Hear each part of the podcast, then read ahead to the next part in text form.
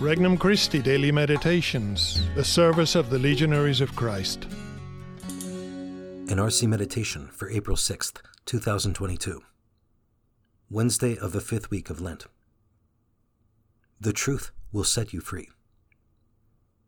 From the Gospel of John, chapter 8. Jesus said to those Jews who believed in him, If you remain in my word, you will truly be my disciples and you will know the truth, and the truth will set you free. They answered him, We are descendants of Abraham, and have never been enslaved to anyone. How can you say, You will become free? Jesus answered them, Amen, amen, I say to you.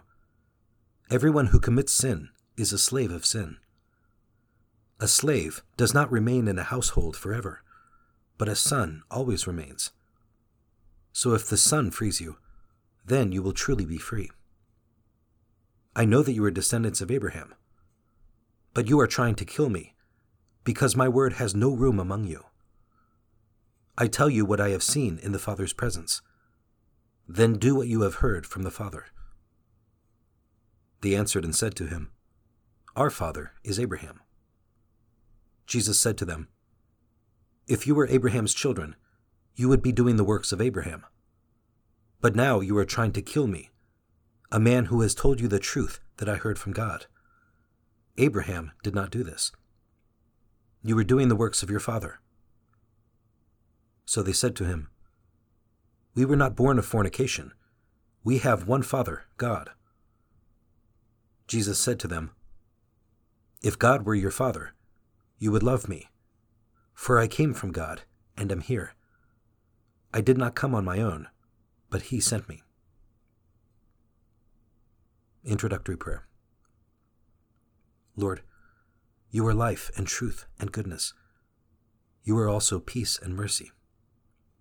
How grateful I am to have this moment to turn to you. Without you, I can do nothing good.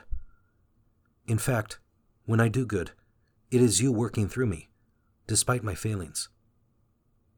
Thank you, Lord here I am, ready to love you more.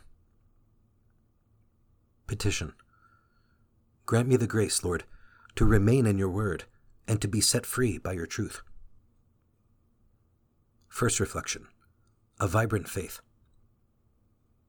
Faith isn't real until it touches our attitudes and, above all, our concrete choices. To remain in the Word of Christ means to conform our lives with His life and His virtues especially the virtue of charity, which is the very essence of Christian doctrine and morality. To remain in His Word is, as some would say, to walk the walk. In another passage, we are told that it is not those who say, Lord, Lord, who will enter the kingdom, but only those who actually do the Father's will in their lives. Remaining in His Word is the stuff of sanctity. It's also the stuff of daily perseverance and of knowing how to get up dust ourselves off, and begin again each time we falter or fall along the way. How well do I remain in Christ's Word? Could an impartial observer see from my attitudes and actions that I follow Christ? Second reflection A true disciple lives the truth. Christ seems to imply that there are true and false disciples. There is only one way to tell the difference between the two whether one actually embraces his word not only as an ideal, but also as a rule of life. Today, a plethora of voices, even within the Christian community, would have us follow a purely therapeutic Christianity, a form of Christianity in which we can supposedly believe in Christ, while adopting behaviors or attitudes which are totally opposed to his way of discipleship, as taught authoritatively by the Church. The temptation to separate faith and practice is never far from us. How much have these false voices impacted my own understanding of what it means to follow Christ as a member of his body, the Church? Third reflection Authentic freedom. The freedom promised by Christ to those who remain in his word is much deeper than the freedom offered by the world. Christ's freedom is not simply a political freedom. Neither is it the ability to choose whatever I want, when I want, and how I want. The freedom of Christ's disciple is spiritual, moral, and interior. It is the freedom for which every person longs in the depths of his heart. And only Christ gives this kind of freedom. Conversation with Christ. Thank you, Lord, for the freedom you have given me. With it, I could seek happiness in broken vessels of clay, forgetting you, the fountain of living waters. You could have made me not free, but thus you have created me, and I want to be free. I want to know how to be free.